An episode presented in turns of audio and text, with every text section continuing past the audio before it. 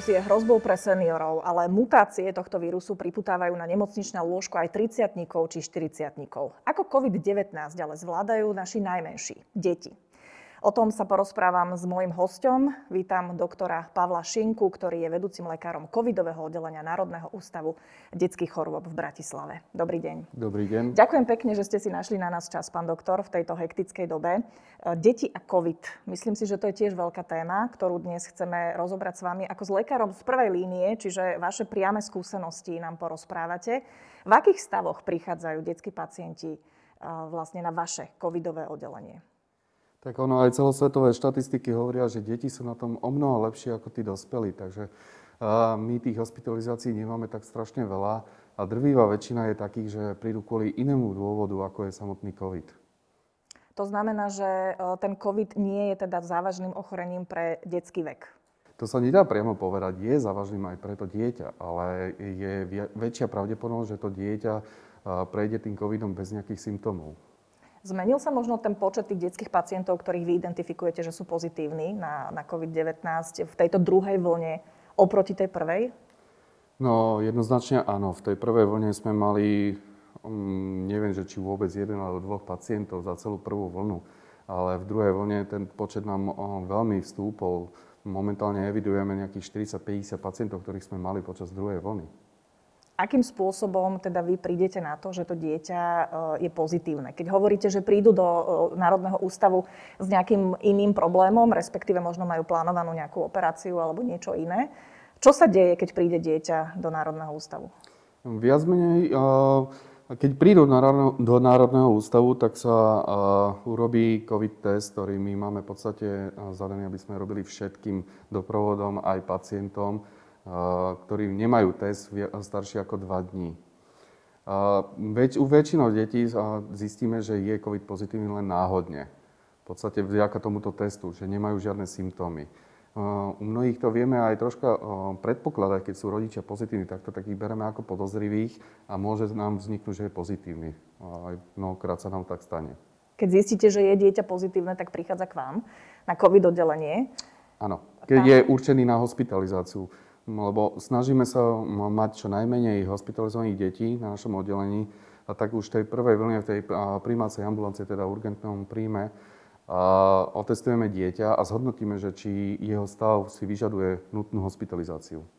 To znamená, že nie každé dieťa automaticky zostáva u vás na covidovom oddelení, ale ak nejde na operáciu, tak môže ísť domov do izolácie. Vždy to závisí od jeho zdravotného stavu. Rozumiem. Koľko pacientov máte teraz na vašom oddelení? Momentálne nula. Včera sme prepustili, takže teraz je dobrý stav. Takže potvrdzujete tie slova, že e, naozaj deti sa s ťažkými stavmi covidovými do nemocnice nedostávajú na tej bežnej báze ako dospelí, ale predsa len môžu byť aj závažné prípady? Stretli ste sa priamo u vás, že ste možno aj bojovali o život dieťaťa práve pre covid? Áno, máme takú skúsenosť v nemocnici. Už sa stalo, ale naozaj je to nízky počet, veľmi nízky. Našťastie. Vieme, že sa deti netestujú. Vy ste to v podstate aj teraz povedali, že vy si na tom príjmom, príjme v tej príjmovej ambulancii e, deti testujete. Do 10 rokov prakticky to nie je vôbec povinné. Mali by sa podľa vás deti testovať? No, Národný ústav detských chorób sa rozhodol testovať každé dieťa bez ohľadu na vek. Je to aj z toho dôvodu, že sme koncové pracovisko a v nemocnici máme hospitalizované niektoré deti, ktoré sú v závažnom stave a určite by im nepomohlo aj mm, nechcené nakazenie COVID infekciou. A tak sme sa rozhodli testovať všetkých aj s prievodcov. Musí mať test, ktorý nie je starší ako 2 dní. Je to z dôvodu, aby sme chránili tie hospitalizované deti, rodičov, ale aj nás zamestnancov. Ako vyzerá liečba takého pacienta, ktorý je u vás na covidovom oddelení e, detského? Hovoríte, že vo veľa prípadoch je to bezpríznakové, ale skúste nám to teda popísať. Tak vzhľadom na to, že to dieťa príde s väčšinou s inou príčinou, ako je samotný covid, tak a liečíme tú primárnu príčinu a dieťa len sledujeme. Keď je asymptomatické, tak nevyžaduje nejakú extra liečbu. V podstate len pozorovanie. U tých, ktorí sú závažnejší, tak snažíme sa symptomaticky, keďže ide o vírus, tam nejaké lieky nepoužívame a naozaj tie deti reagujú celkom dobre, väčšina.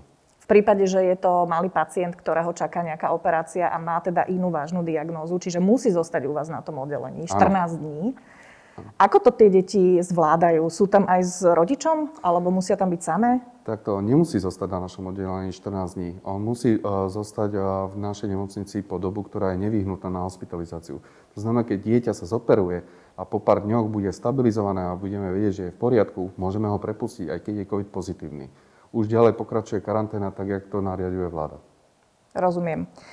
Líši sa liečba možno, alebo vaša ostražitosť pri tom, ak zistíte, že je dieťa pozitívne, od toho, či je to britský vírus, mutácia, alebo teda, či je to ten pôvodný. Toto rozlišujete vy, keď príde pozitívne dieťa k vám? V podstate uh, nerozlišujeme, lebo uh, naše um, testy antigenové nám nehovoria, o aký typ uh, vírusu ide a nerobíme PCR testy, ktoré by nám odhalili, o ktorú mutáciu ide. V každom prípade, každé dieťa, ktoré je pozitívne, musíme liečiť a to je jedno z, akej, z akého dôvodu, či akú mutáciu má. Dá sa možno povedať, pri akých iných ochoreniach môže byť COVID nebezpečnejší? Možno pri akých diagnózach môže spôsobovať väčšie problémy? Ťažko... Lebo predpokladám, že je tam nejaká priama súvislosť, že ak má dieťa iné diagnózy, že môže mať horší Funguje to približne ako pri dospelých pacientov. Tam tie predispozície alebo tie, mm, tie faktory, ktoré priťažujú k samotnému ochoreniu, sú tie isté v podstate. Nie, nie, nie sú nejaké štúdie, ktoré by hovorili o tých deťoch, pretože keďže tých detí je málo a málo je ich identifikovaných vôbec, takže nemáme nejaké analýzy, ktoré by priamo hovorili. Aspoň nie ich veľa tých analýz, ktoré by hovorili, že ktoré faktory sú hm, také hm, zaťažujúce. Ale zatiaľ všeobecne platia tie isté ako pri dospelých pacientov. Uh-huh. Tie čísla nie sú úplne jasné a známe, ale predsa len zdravotná poisťovňa Unión tento týždeň uh, komunikovala, že podľa ich záznamov uh, prekonalo COVID-19 2050 ich poistencov vo veku od 0 do 3 rokov a ďalších 2600 detí boli škôlkari alebo predškoláci do 6 rokov. To znamená, že zhruba 5 tisíc detí len v jednej zdravotnej poisťovni, čo majú záznam. Prekvapujú vás tieto čísla, alebo si myslíte, že teda je to ešte ďaleko vyššie? Ja si myslím, že je to ďaleko vyššie, keďže tie deti sú asymptomatické. Mnohí prekonajú ten COVID aj nevedia o tom, že ho prekonajú.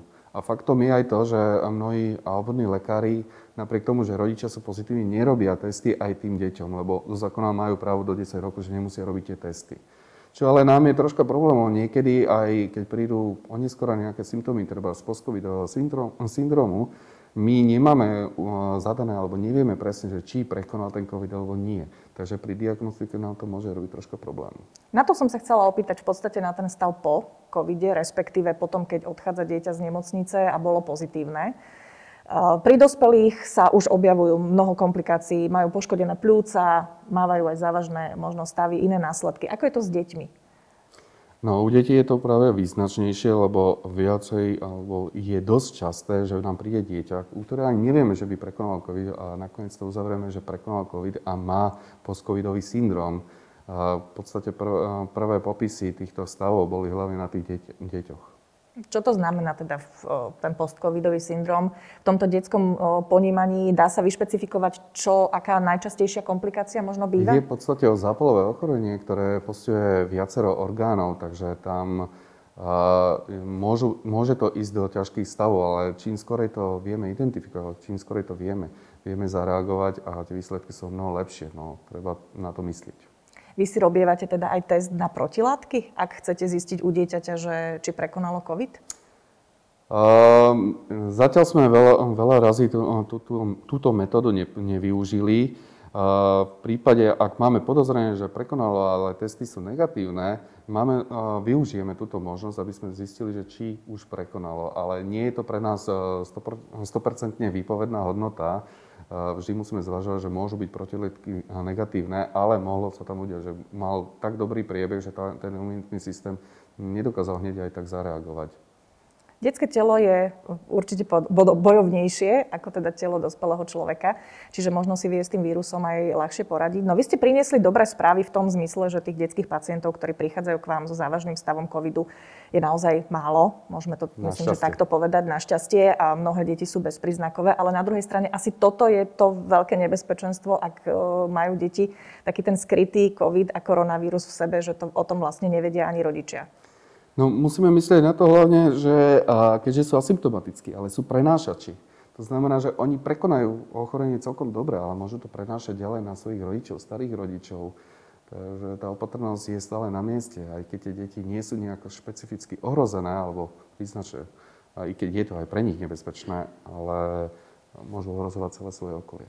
Vy poskytujete v tomto zmysle nejaké poradenstvo rodičom, napríklad, ktorí teda majú e, doma dieťa, ktoré má nejakú inú diagnózu, čaká ho operácia alebo niečo. Máte o, v, možno, že nejaká infolinka alebo niekde, kde sa rodič môže informovať, keď zistí, že jeho dieťa je pozitívne, že čo ďalej?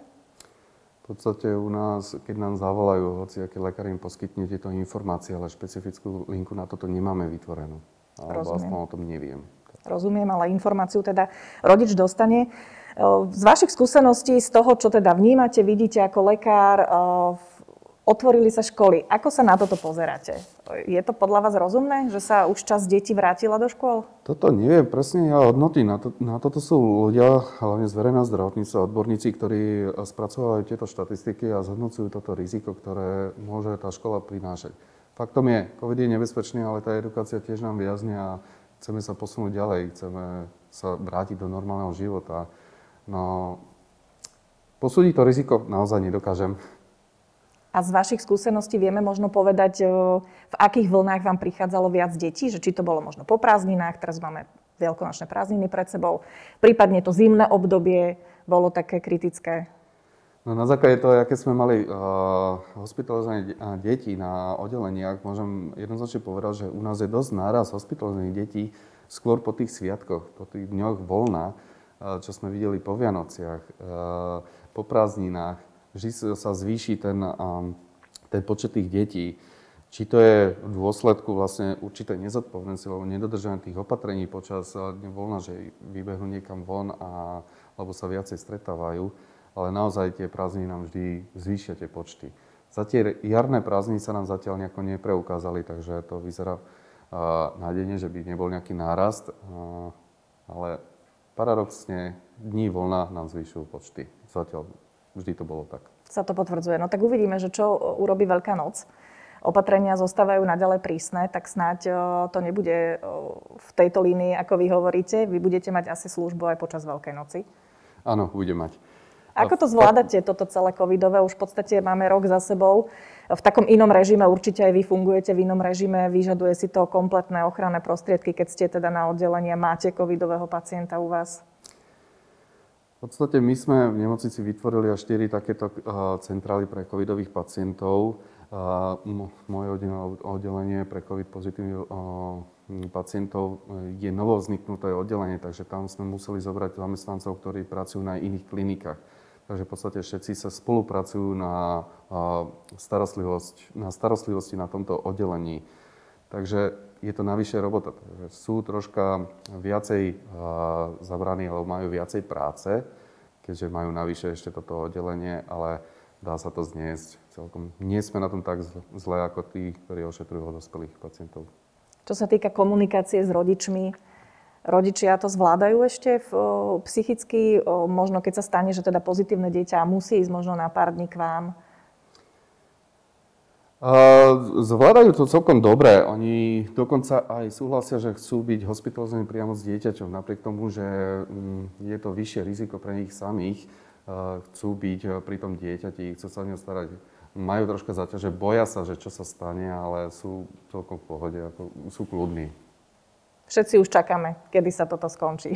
Uh, určite. Um, musíme myslieť aj na to, že COVID sa už nezbavíme nikdy. Vždy tu bude to, to ochorenie. Ide o to, že jak dokáž, dokážeme s ním žiť. Jediná pomoc bude asi na, naozaj to očkovanie, kedy už samotný koronavírus troška stratí na a budeme to brať ako bežnú chrípku. Myslím si, že toto by mohlo pomôcť, keď budeme čím viac zaočkovaných, tak tým to bude lepšie, lebo aj tie, aj tie nemocnice nebudú tak zaťažené tými COVID pozitívnymi pacientami, ako sú doteraz. Hovorí sa aj o očkovaní detí, dokonca už sa začína skloňovať táto myšlienka. Pomohlo by to, predpokladám, aj liečbe iných diagnóz, respektíve na vašom pracovisku keby ste ten COVID eliminovali? No, momentálne zatiaľ sa len uh, robia štúdie očkovacích látok, ktorí skúšajú to očkovať vlastne mladším ročníkom, uh, aké budú ich reakcie, do akej miery to bude efektívne. Faktom, že de- detský organizmus je veľmi huževnatý a on si vie veľmi rýchlo prispôsobiť tú imunitu. Takže ťažko povedať, keď v tomto momente tých detských pacientov máme málo. Ako sú pozitívni, ale sú asymptomatickí. Uvidíme, ako sa to do budúcna bude tak. vyvíjať. Ja verím, že veci nespia v týchto dňoch a v týchto mesiacoch a prinášajú stále nové poznatky. Ďakujem vám, pán doktor, že ste si našli čas aj napriek teda službám a všetkým vašim povinnostiam. A že ste nám priblížili tú situáciu, ktorá z tohto pohľadu sa naozaj zdá veľmi pozitívna v tom zmysle, že tých pacientov máte málo, ktorí prichádzajú s COVID-19 a tie ťažké stavy teda sú naozaj nízke. Na druhej strane sme si povedali, že práve to je to skryté riziko. Tak vám držím palce, buďte zdraví, opatrujte sa a v, ja ďakujem, že sa staráte aj o naše deti. Našim hostom bol teda Pavol Šinka, ktorý je vedúcim lekárom covidového oddelenia Národného ústavu detských chorôb v Bratislave.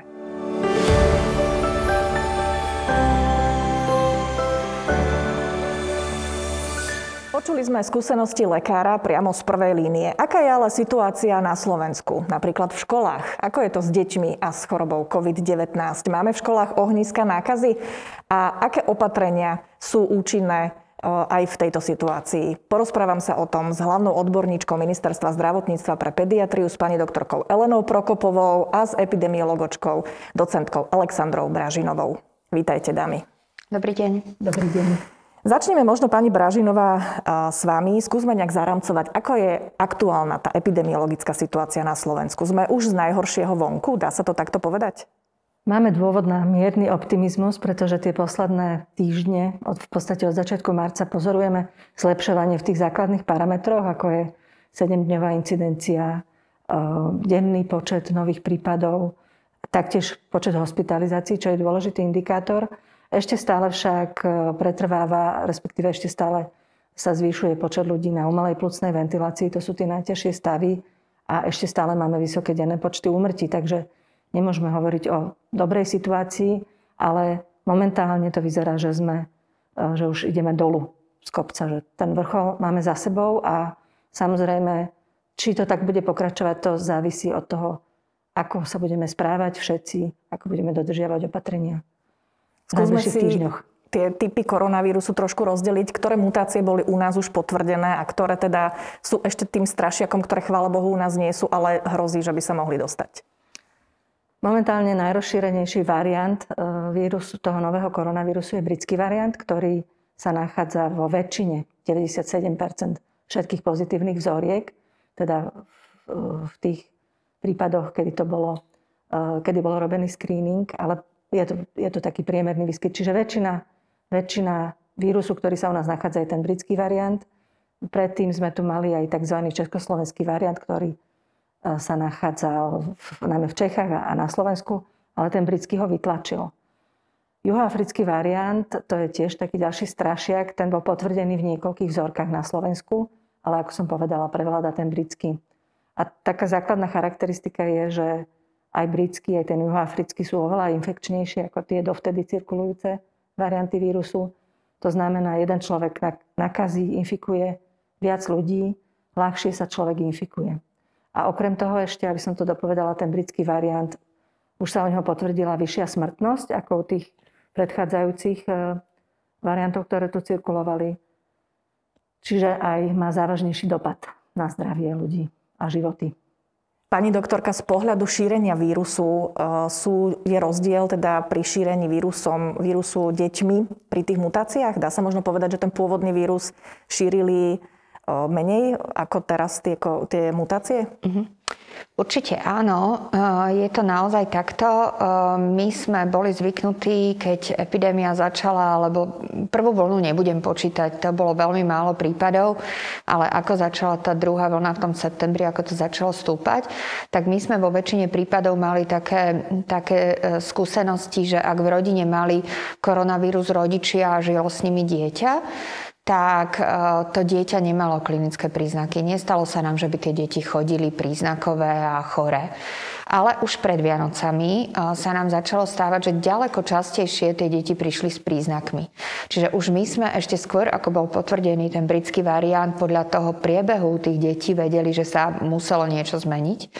A, a naozaj ten britský variant e, je o tom, že tie deti, uh, už sa nám teda veľmi málo kedy stane, že rodičia by boli pozitívni a dieťa sa vyhlo ochoreniu, alebo že by nejaký člen domácnosti žijúci súvisí e, s pozitívnymi sa nestal pozitívnym postupne. To sa nám predtým stávalo bežne. A naozaj ďaleko častejšie majú príznaky aj deti a tie príznaky sú nie e, častokrát úplne jednoduché. Máme aj deti, netvrdím, že až také, že by končili v nemocnici, ale majú teploty, majú zapchaté dutiny, kašlu, naozaj tie príznaky majú. A to je ten rozdiel, že predtým, v tých prvých e, fázach sa nám to nestávalo, teraz sa to stáva. Keď má dieťa príznaky, ako reagujú rodičia z vašej skúsenosti? Nechajú ho otestovať? Alebo to uzavrú s tým, že je to možno nejaké prechladnutie? Mm, no, závisí od toho, um, od jednotlivého rodiča. My ako pediatri dosť na nich tlačíme alebo prosíme ich, aby to dieťa v tomto prípade otestovať dali. Pre nás je veľmi dôležité vedieť, či tie klinické príznaky u toho dieťaťa sú uh, koronavírusom, teda sú uh, covidom alebo nie pretože to je veľmi rozdielná liečba toho ochorenia. A samozrejme, e, my nevieme, je to nový vírus, nepoznáme ho, nepoznáme, čo v tele urobí v tom malom rozvíjajúcom sa tele. Nevieme, že či bude mať po niekoľkých rokoch nejaké následky. A pre nás je naozaj dôležité vedieť, či to, čo dieťa malo, bol koronavírus alebo nebol. Čiže snažíme sa tých rodičov presvedčiť, e, aby dali tie deti testovať.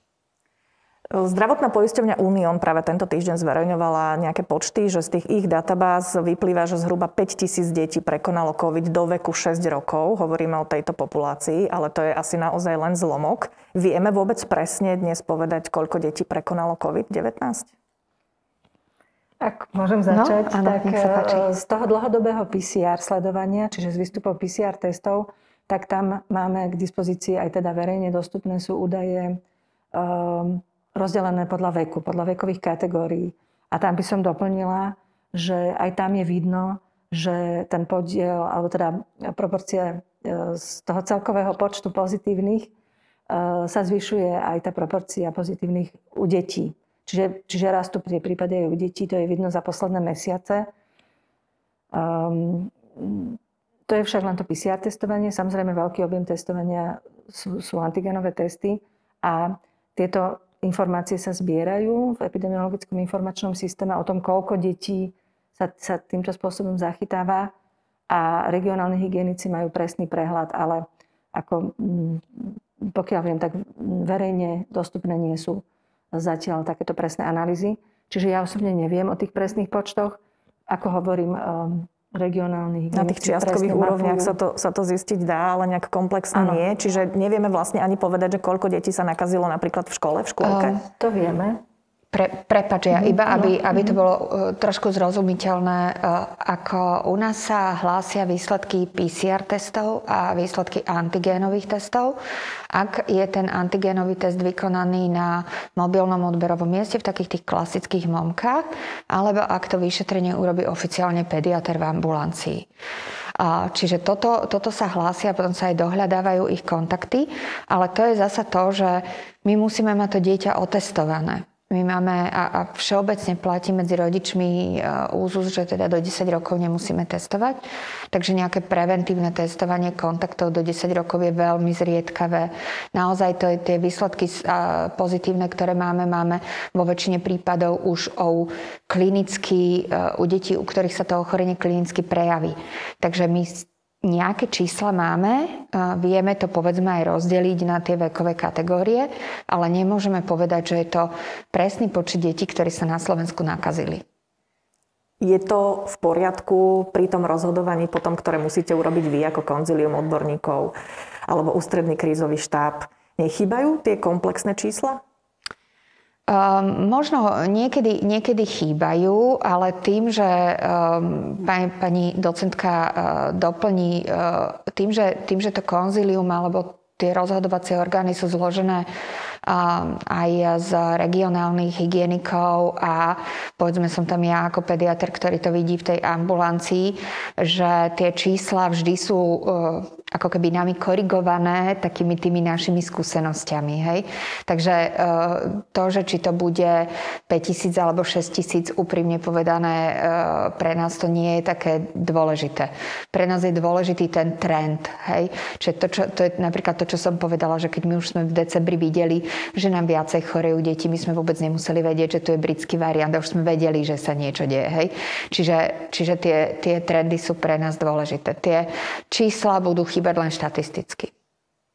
Školy sa otvárajú momentálne nielen pre deti rodičov z kritickej infraštruktúry, ale vďaka tomu slovičku prednostne, ktoré je v tom rozhodnutí ministra školstva, tak vlastne prijímajú často aj deti bez rozdielu.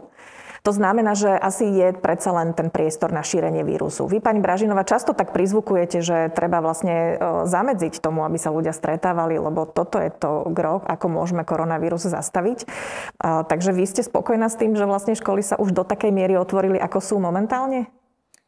Áno, vieme, že e, to, čo naozaj funguje na zamedzenie šírenia alebo aspoň spomalenie šírenia, je znižovanie mobility, čiže stretávania ľudí na minimum a plus samozrejme očkovanie.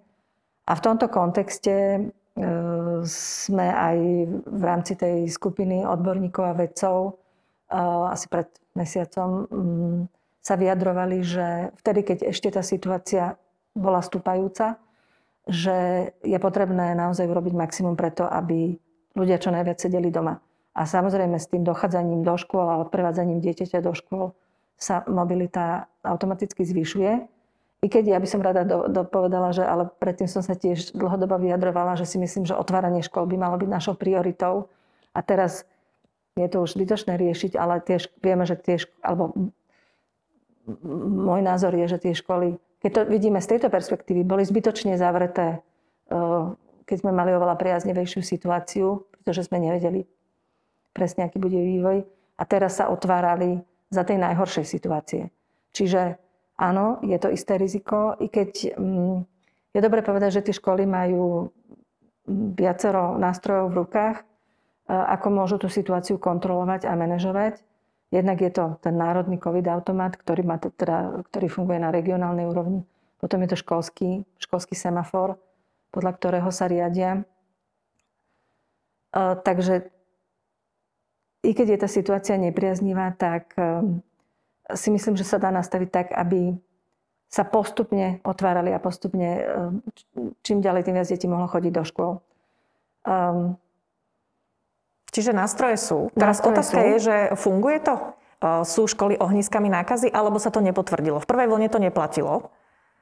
Mm, samozrejme, že lokálne epidémie sa vyskytujú aj v školách. A samozrejme, že k tomu prenosu dochádza aj v školách. Ešte by som možno povedala, že Všetky tie opatrenia, čo tu robíme celý čas počas tejto pandémie, vlastne vedú k znižovaniu rizika. My nikdy nebudeme vedieť nastoliť ideálnu situáciu. Ideálna situácia by bola, keby sme sa všetci na začiatku pandémie zavrali doma a vyšli von, až keď bude po nej. Ale to samozrejme nevieme dosiahnuť. Čiže stále balansujeme medzi tým, čo je žiaduce z toho epidemiologického pohľadu a čo je spoločensky prínosné. Nechcem veľmi filozofovať, ale teda e, chcem to uviezť do kontextu že áno, je tam riziko prenosu a nevyhneme sa mu. Tie epidémie sa, sa vyskytujú, preto eh, aj pani doktorka to už spomenula, sú to aj regionálni hygienici, ktorí spolu rozhodujú o tom, či tá škola ešte má fungovať, alebo už ju treba zavrieť podľa miestneho výskytu prípadov. Takže spolu so zriadovateľmi myslím si, že vedia to um, nastaviť tak, aby to bolo aj, aj bezpečné do veľkej miery, aj prínosné aj pre deti, aj pre rodiny. Možno, možno ja by som ešte doplnila, že um, ja veľmi nemám rada tú otázku, že či je nejaké miesto ohniskom infekcie. Tú, tú otázku dostávame veľmi, veľmi často. Ale tiež chcem povedať, že nie je to pre nás veľmi podstatné. Že keď si zoberiete nejaké mesto alebo okres a predstavíte si život v tom okrese, tak to väčšinou funguje tak, že tí ľudia v tom okrese bývajú, rodičia v tom okrese chodia do nejakej práce, deti v tom okrese alebo v tom meste do školy. A teraz, keď my v tom okrese budeme mať ohnisko v nejakom závode, povedzme, bude to Volkswagen, alebo hej, tak to e, veľ, veľký, veľký nejaký podnik, alebo Kia, alebo to je jedno. A teraz tam bude ohnisko, tak pre nás je úplne nepodstatné, že v škole to ohnisko nebolo. Tí rodičia idú s tou chorobou domov, v domácnosti žijú deti, tie deti idú potom do školy a stretávajú sa s ďalšími deťmi.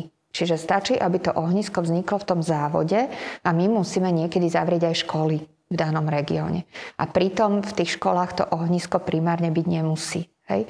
Čiže preto aj keď tie opatrenia hovoria, kto sa nakazil v reštaurácii alebo podobne, ne, nemôžeme pozrieť, kto sa kde nakazil, ale ako žije tá komunita ľudí v tej oblasti, kde tá reštaurácia je.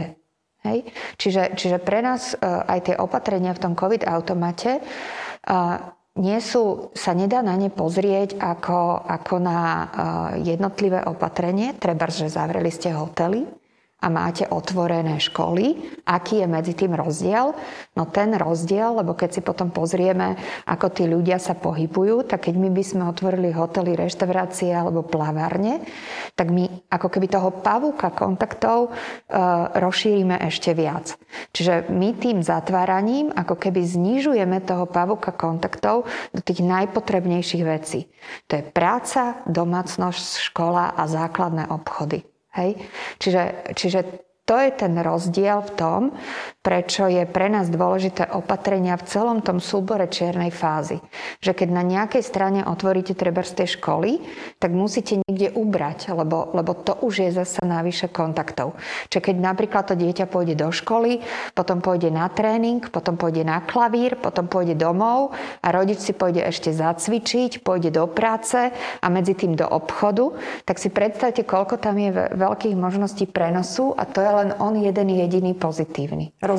Ako si potom vysvetľujete, že je taká podľa mňa veľká skupina rodičov, ktoré, ktorí deti vlastne nepustili do školy? Že stále majú strach, že v tej škole sa ten COVID naozaj môže veľmi šíriť. Je to opodstatnená obava? Alebo naozaj tie opatrenia sú tak nastavené aj v školách, že sa to eliminuje?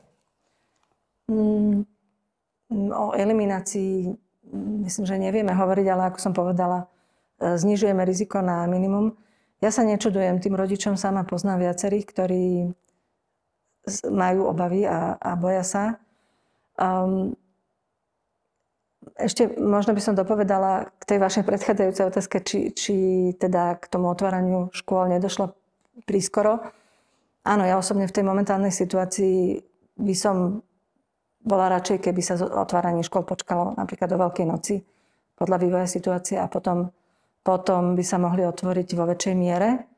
Ale um, a, a teda to nastavenie základné bolo, že len deti tých rodičov, ktorí naozaj musia chodiť do práce. A to je presne o tom znižovaní mobility. Pokiaľ viem, tak um, sa to nedodržiava celkom, pretože um, je to veľmi ťažko, alebo teda asi je to náročné definovať, kto na, alebo odkontrolovať, kto naozaj musí chodiť do práce, kto nie. Takže s veľkou pravdepodobnosťou chodia, chodia aj deti Áno, chodia rodičov, to ktorí by, určite, lebo niektoré školy nemuseli. otvárali pre, pre deti v podstate bez rozdielu, aj to komunikovali takto, takže je to tam. Ale teda tie opatrenia uh, fungujú a rodič by nemal mať teda až takú úzkostnú obavu, že práve v tej škole by bol problém. Vzhľadom na tie všetky ostatné kontakty, ktoré vy hovoríte, že áno, ide do obchodu, ide uh, možno aj do práce, keď musí ísť, Čiže to úplne nie je um, eliminované. Opäť, um, tie opatrenia sú nastavené na niekoľkých stupňoch um, ako keby takého varovania alebo upozornenia, že nie je to len jedno opatrenie. Uh, ale opäť, opäť uh, môžeme povedať uh, za nás, že sú nastavené snáď najlepšie, ako môžu byť, ak sa dodržujú tie pravidlá. To znamená, že to dieťa ide do školy vtedy, ak je minimálne jeden rodič negatívny. Je to podmienené testom rodiča. u tých maturantov, ktorých máme teraz v škole, tak aj testo maturanta. Hej? A keď si e, zoberieme, že to, čo som hovorila, že málo kedy sa nám stane, že v tej domácnosti sa ten vírus už neprenesie, hej, že teraz máme vo väčšine tak, že celá tá domácnosť pozitívne, tak ak by bol ten rodič pozitívny, tak veľmi pravdepodobne máme pozitívne aj to dieťa, alebo naopak. Hej. Čiže máme, to je ten prvý stupeň, kde máme ako keby predpoklad, že už sú negatívni. A takto by mali do tej školy vstúpiť, vstúpiť všetci. Hej. Čiže je to v triede koľkokoľvek detí. A teraz, ak tie deti v triede triede budú mať e, e, odporúčané sú teda rúška. E, ak tie deti naozaj nebudú rodičia ťahať do obchodu, ak nepôjdu na nejaké tréningy, ktoré môžu byť niekde tajne otvorené, ak sa nebudú stretávať s kamarátmi, ktorými nechodia do školy a nebudú chodiť na ihriska bez rúšok a na prespávačky a podobne, tak e, môžeme povedať, že je to bezpečný kolektív. A potom v momente, ak sa u niekoho z tých detí e, vyskytne náhodou pozitívny prípad, tak okamžite celá trieda ako kontakty ostáva doma a e, ostávajú doma ako úzke kontakty a všetky tie deti sa buď testujú alebo ostávajú doma 14 dní. To je ten školský semafor. Čiže máte nastavený ako keby ďalší stupeň ochrany. Není to o tom, že by sa o tom nevedelo. Ale závisí to od nás, ako hovorila pani docentka. To je, to je o tom, že, že darmo my budeme nastavovať nejaké opatrenia, keď e, nebude to rozmýšľané v tomto kontexte. Rodičia sú áno tí, čo musia dieťaťu vysvetliť, že čo treba v škole dodržiavať a prečo je to dôležité. Napríklad dve rúška na sebe, keď rodič chce, aby dieťa malo. E, je to vyššia ochrana, ako keď len jedno rúško nosí? Ja s dovolením ešte, ešte len veľmi vetami dopoviem k tomu, že či má mať človek obavy, či má mať rodič obavy posielať dieťa do školy. No, ako mať obavy je nekonštruktívne. Ak, už, ak má ten rodič veľký stres z toho, že by to jeho dieťa malo chodiť do školy, tak asi je lepšie, e, nech ho tam naozaj neposiela. Ale rodič môže aktívne, alebo tá rodina môže aktívne pri, veľmi prispieť k tomu, aby to dieťa tam malo bezpečné prostredie. Um, tým, čo povedala už pani doktorka, proste, že nebudem organizovať rodinné oslavy, e, naozaj dám pozor na to, s kým sa moje dieťa mimo školy stretáva a tak ďalej. Čiže namiesto obav by som sa skôr k tomu postavila takto, takto aktívne. K tým rúškám um, z pohľadu um, tej bezpečnosti a schopnosti rúška alebo respirátora ochraniť dieťa, ja osobne si nemyslím, že sú potrebné dve vrstvy. Um, Samozrejme, závisí od toho, o akom rúšku hovoríme. Keď hovoríme o kvalitnom chirurgickom rúšku, ktoré je certifikované, tam viem, že, že tá ochrana je spolahlivá. Čiže mm, podľa mňa je zbytočné dávať dieťaťu dve vrstvy. Ak to niekomu pomôže, že má lepší pocit, tak, tak e, dobre, ale nemyslím si, že je to nevyhnutné. Skôr je podľa mňa dôležité naučiť to dieťa a to je práve tá úloha toho rodiča, vysvetliť dieťaťu, že ako to rúško nosiť, že je naozaj potrebné ho mať správne nasadené, nasadené celý čas s tým, že samozrejme len na jedenie, pitie ho odkladám, aj ke, ale aj keď ho odkladám, tak odkladám ho tak, aby sa nejak nepoškodilo. Takže mm, tak to rozumiem. Ja som zachytila napríklad aj aktivitu medzi rodičmi, že si do niektorých tried zvažujú zakúpiť germicidné žiariče. Odporúčili by ste to? Možno ako ďalší stupeň Nechám ochrany? Teba, ty si ja konkrétne v našej triede sa to teda začalo, začalo riešiť, že keby sme si poskladali sa ako rodičia a zakúpili si germicidný žiarič. Um, áno, určite áno. My by sme sa veľmi tešili.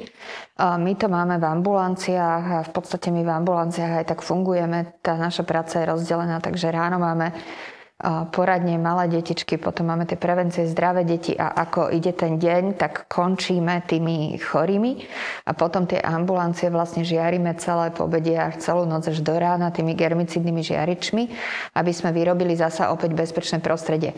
A tie germicidné žiariče majú veľmi veľký význam a my keď sme aj s pani docentkou po, uh, tvorili ten školský semafor, tak my sme to tam chceli dať ako veľmi, uh, veľmi uh, silné odporúčanie, že do tých škôl veľmi silne odporúčame zakúpiť tie germicidné žiariče. A samozrejme je to o, financiách a je to o tom, kto to potom uhradí, ale z môjho pohľadu to vôbec nie je tak strašne finančne náročné, aby keď sa rodičia v triede tých detí poskladajú na jeden germicidný žiarič, ktorý je prenosný a bude v tej triede svietiť celú noc, že by to bolo nejaké finančne náročné. Takže áno, my by sme sa takto tešili.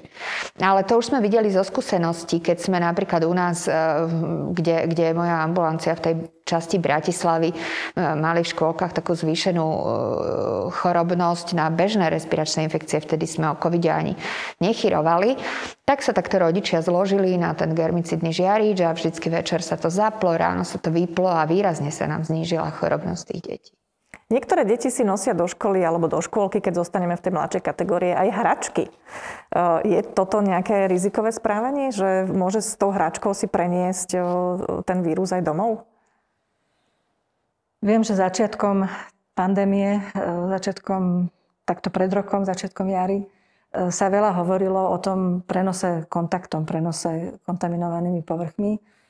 Aj e, sa to potom v laboratóriách študovalo, skúmalo a potvrdilo sa, že ten vírus zostáva na povrchoch. V závislosti od toho, o aký povrch sa jedná, tak sa tiež aj predlžuje tá dĺžka po, počas ktorej je ten vírus tam detekovateľný. Pravda však je, že k prenosu kontaktom, e, k prenosu ochorenia COVID-19 kontaktom dochádza v minimálnej miere. Tam by naozaj musela byť taká súhra náhod, že infikované dieťa alebo učiteľ, učiteľka kýchne, proste e, znečistí tie povrchy, kde sa budú tie vírusové častice nachádzať, prípadne tá hračka a ďalšie dieťa sa toho dotkne a priamo si to zaniesie na oči, do úst alebo nosa. A to sa v praxi deje minimálne. Čiže ja by som sa tých hračiek nebála. Samozrejme, že je dobré, aby boli dezinfikovateľné. A je, je dôležité deťom stále vysvetľovať, že e, nemajú si ísť prstami do už vôbec dotýkať sa tváre alebo do úst, do nosa a tak ďalej. Ten kontakt klasicky v škole v podstate stále je medzi tými deťmi. Deti sú veľmi kontaktné. To znamená, že možno sa niekedy aj objímu a zabudnú na to, alebo si podávajú z ruky do ruky, alebo si podávajú ruky. Treba na toto nejak tak špeciálne upozorňovať. Rodič by mal, že aby sa toto nedialo? Že aby si to dieťa na to dávalo pozor? Alebo to nie je zásadné? Pri šírení vírusu. Keď už sú deti v tej jednej triede a, a sú tam celý deň a hrajú sa s hračkami a potom povedzme aj nejakú časť e, toho dňa spolu jedia, aj keď za všetkých tých e, dodržania pravidiel, tak to zasa by som ich tak neobmedzovala. To, to nemá taký veľký význam, aby tie deti boli teraz uh, celý deň v tej škôlke chuďatka v strese, že dotkol som sa kamaráta. To ako naozaj by sme nemali preháňať. Keď už tam raz je, uh, už, už tam išlo s tým, že sme urobili všetko preto, aby bolo v bezpečí a proste už nech si to užije, keď už tam je. Čo v prípade, že sa objaví teda, že rodič je pozitívny, že to zistí, má zmysel v domácnosti izolovať sa? Či už teda dospelého, pri dieťati si to asi neviem predstaviť, že izolovať dieťa?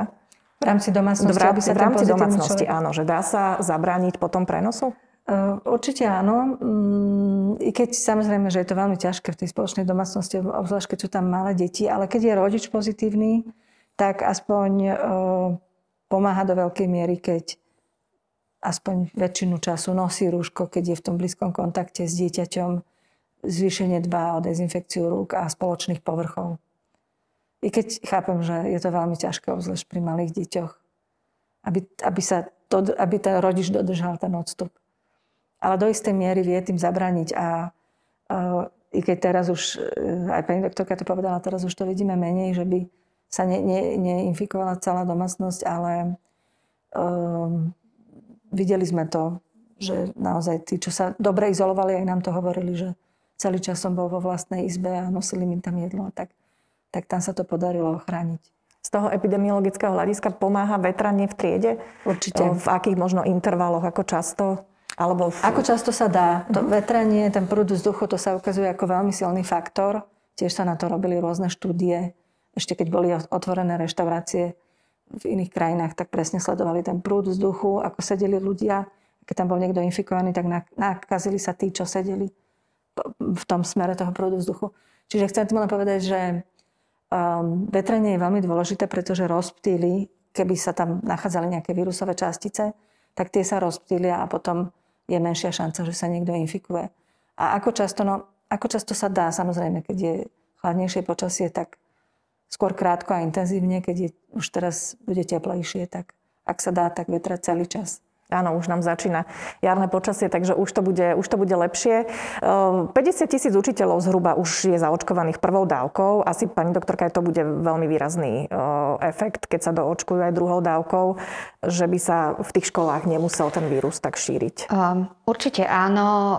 Učitelia sú očkovaní vakcínou AstraZeneca a teda keď sú do, do, v tej vekovej kategórii do 70 rokov, čo teda väčšinou sú. A a už tam pri tejto vakcíne po prvej dávke, teda 3 týždne po prvej dávke majú veľmi vysokú hladinu protilátok vo väčšine prípadov. A keďže tá druhá dávka očkovania je teraz stanovená na 10 týždňov a veľmi intenzívne uvažujeme, že sa posunie ešte ďalej, lebo najnovšie štúdie ukazujú, že sa môže podať až do 90 dní od prvého očkovania a je to taká vakcína, ktorá teraz ukazuje sa, že čím neskôr sa sa tá druhá dávka podá, tým jej účinnosť je väčšia. A, takže e, tým chcem povedať, že tí učitelia už po prvej dávke, ak sú 3 týždne, tak už majú takú imunitu, že e, môžeme byť spokojní a určite ich to bude e, vo veľkej miere chrániť a budú bezpečí v tej škole. Uvažuje sa aj nad očkovaním detí? Je to reálna uh, možnosť do budúcna? Určite áno. Uh, o tom sa uvažovalo úplne od začiatku, ale ono, keď sa vyvíjajú tie vakcíny a vieme, že teraz tie vakcíny boli vyvíjané uh, čo najrychlejšie, tak vždy sú fokusované najskôr do tej skupiny obyvateľstva, ktorá je najviac ohrozená. A preto aj na tej časti prebiehajú klinické skúšky. Takže keďže pri ochorení COVID-19 je najohrozenejšou skupinou starší dospelí a dospelí, tak celé tie e, vývoj vakcín e, bol fokusovaný na tých dospelých, aj tie klinické skúšky prebiehali na tých dospelých. No a teraz, ako sa začalo očkovať, tak sa vlastne posúvajú tie klinické skúšky aj do kategórií detí. E, už v podstate všetky tri u nás používané vakcíny, Moderna, Pfizer aj AstraZeneca, robia klinické skúšky na deťoch, dokonca už od 6 rokov, niektoré už išli aj nižšie. A ako náhle sa ukáže, že bezpečnosť a účinnosť aj u detí. Budeme očkovať aj deti. Samozrejme, tam je aj iná hmotnosť a podobne. Tam treba vytitrovať tú dávku antigénov alebo, alebo tých mRNA, takže musí sa to otestovať a keď to bude, tak sa budú aj deti očkovať. Čaká nás Veľká noc, sviatky. Rodina bude pohromade možno zase trošku viac ako e, v takomto bežnom, aj keď e, pandemickom čase. Pani Bražinová, odporúčate šibačky, možno po paneláku? Iba v rámci spoločnej domácnosti. Naozaj je to o tom, čo hovoríme stále. Um, vírus sa šíri pri stretávaní ľudí. A um, možno si to človek tak neuvedomí, alebo teda keď, keď stretne nejakého blízkeho príbuzného, tak si možno myslí, že sa mu nemôže nič stať, ale práve toto sú v poslednej dobe veľmi časté prenosy v tých rodinných stretnutiach alebo teda stretnutiach priateľov. Takže neodporúčam určite návštevy ani, ani, ani najbližších príbuzných, pokiaľ nežijú spolu spoločnej domácnosti. Ja viem, že už minulú Veľkú noc sme to hovorili, že táto veľko, Veľká noc bude iná. Nedá sa nič robiť, aj, aj táto terejšia Veľká noc 2021 musí byť iná. Um, musíme to vydržať doma v tých našich malých bublinách, i keď to už je dosť sprofanované slovo asi. Takže mami a sestry si to tento raz užijú naozaj naplno. Čo sa týka šibačiek. No a čo s návratom detí do škôl? Hovorím teraz o tých starších ročníkoch. Pani Prokopová o deviatakoch, o druhom stupni základných škôl, o stredoškolákoch. Po Veľkej noci hneď po veľkonočnom pondelku sa vrátia do škôl, mhm. predpokladáte? Myslím, že tam majú deti ešte v útorok prázdniny a v každý, e, na začiatku týždňa vždy v pondelok sa prehodnocuje epidemiologická situácia. To znamená, že sa vyhodnotia všetky parametre za predchádzajúci týždeň Máme taký veľký meeting všetkých regionálnych hygienikov na Slovensku, kde na základe tých vstupných dát sa určí, v akej asi fáze sa nachádzame. No a ak budú splnené parametre, čo teda by sme strašne dúfali na tú bordovú fázu a teda máme schválený COVID automat a postupuje sa podľa COVID automatu, tak postupne, tak ako je to tam uvedené, by sme mohli potom pustiť do škôl najprv tie koncové ročníky základných škôl, čiže to sú osmáci, deviataci a až potom s odstupom v tej červenej fáze máme druhý stupeň základných škôl.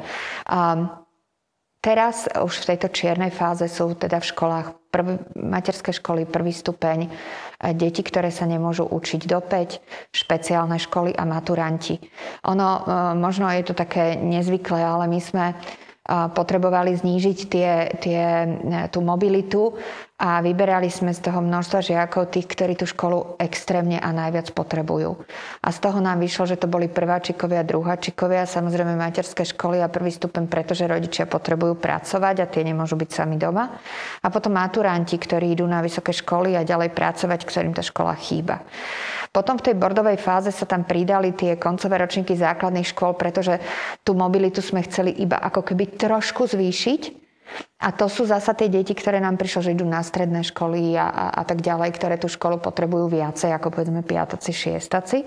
A zase sa počká a uvidí sa. Keď sa nezvýši chorobnosť, nezvýši sa prenos v tých školách, tak sa už môžu pustiť aj ten celý druhý stupeň základných škôl. Hej?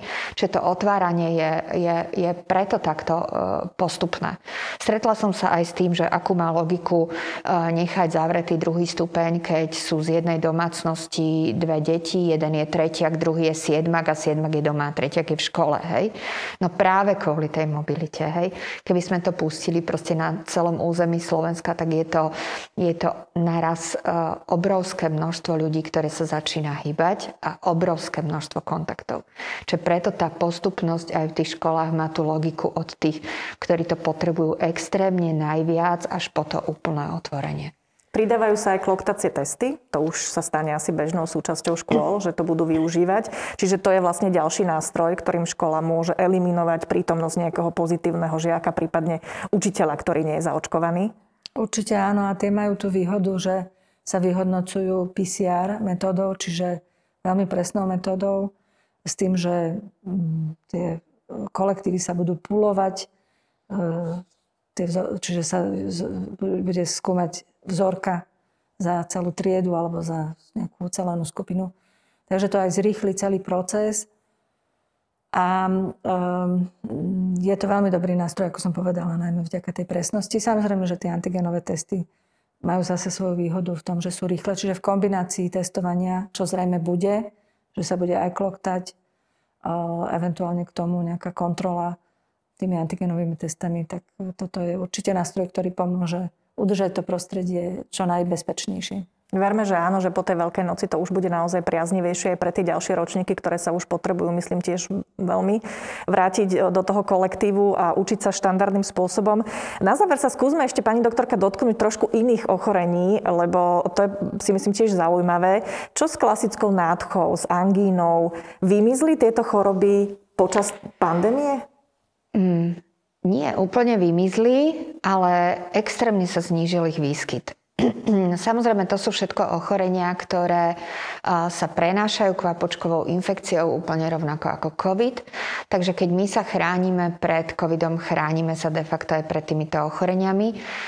Výrazne sa znížili kontakty medzi ľuďmi, hromadné podujatia, ktoré boli hlavným zdrojom takýchto infekcií, sa nekonali.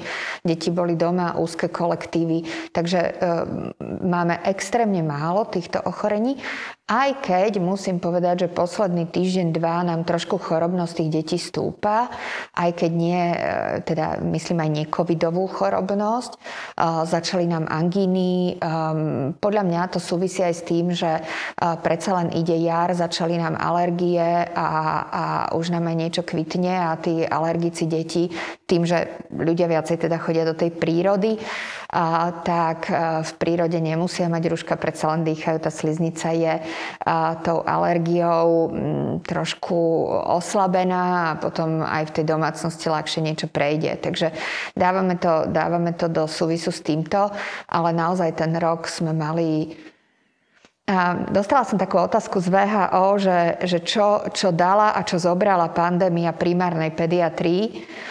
A ja som sa tak zamyslela a vlastne ako tak e, sme doktori, takže na nejakú tú chorobnosť a choroby a aj, aj ťažké stavy sme trošku zvyknutí. Ale čo sa týka takej našej práce pediatrickej, tak nám strašne veľa dala. E, dala nám to, že naozaj máme tu telemedicínou, máme tu väčšiu zodpovednosť rodičov, nemáme takéto ochorenia, ako sme mali. Máme ďaleko viacej času na pacienta tým, že sa každý bojí prísť do ambulancie. Máme čas na preventívne prehliadky. Proste um, nám tá pandémia v komunikácii s našimi pacientmi pomohla. Myslím si, že takéto pozitíva určite aj rodiny by našli, že môžu byť viac spolu a viac sa venovať deťom a vlastne vidieť aj ten ich rozvoj, rast. Nie sú tí rodičia od rána do večera v práci. To je také asi pozitívum pri tých mnohých negatívach. Ja ako rodič už ale rozmýšľam trošku dopredu, že čo v čase, keď zložíme rúško. Nevieme samozrejme, kedy to bude, či to vôbec bude tento rok, ale keď ho zložíme, môžeme očakávať, že sa detské sople, škôlkárske choroby, že zrazu to tu prepukne, keďže, keďže nebudeme mať tú ochranu tváre, ktorá zabraňuje tej kvapočkovej, k tomu kvapočkovému prenosu? Určite to nosenie rúšok e, veľmi pomohlo mm, v tom, že je oveľa nižší výskyt. Aj samozrejme u chrypky sme to videli e, pri sledovaní výskytu chrypky. Takže mm, áno, očakávať to môžeme. I keď, e, presne ako ste povedali, otázka je kedy, kedy to zložíme a je možné, že nejaké návyky z tejto pandémie si necháme, zanecháme. Napríklad tá zvýšená dezinfekcia rúk je dobrá aj ako prevencia voči mm, viacerým iným ochoreniam, čiže keby, keby sme si toto nechali, by bolo určite dobre. A taktiež to nosenie rúšok práve počas tých um, sezón, tých najčastejších respiračných ochorení je podľa mňa veľmi rozumný nápad. Niektoré národy to robia. Čiže možno sa zmení aj tá klasická chrípková sezóna, že sa možno zatvárali e, počas chrípky školy. To si pamätáme, že možno, že e, tieto opatrenia ako dezinfekcia, ak by zostali, takže by sme to mohli tiež trošku znížiť minimálne. No, uvidíme, je to všetko hudba budúcnosti. Teraz nás čaká Veľká noc. Tam hlavne musíme pripomenúť, že opatrenia sa síce nesprísňujú, ale zostávajú naďalej prísne a treba ich dodržiavať dôsledne. Ja vám veľmi pekne ďakujem, dámy, že ste si našli čas vo vašich vyťažených životoch momentálne a že ste nám prišli porozprávať o, tých súvislostiach medzi deťmi a covidom. Takže môjim hostom bola pani doktorka Elena Prokopová, ktorá je hlavná odborníčka Ministerstva zdravotníctva pre pediatriu a rovnako epidemiologička pani docentka Alexandra Bražinová. Ďakujem vám. No a verím, že ste sa dozvedeli zaujímavé informácie a budem sa na vás tešiť opäť niekedy na budúce. Pekný deň. Dovidenia. Ďakujem.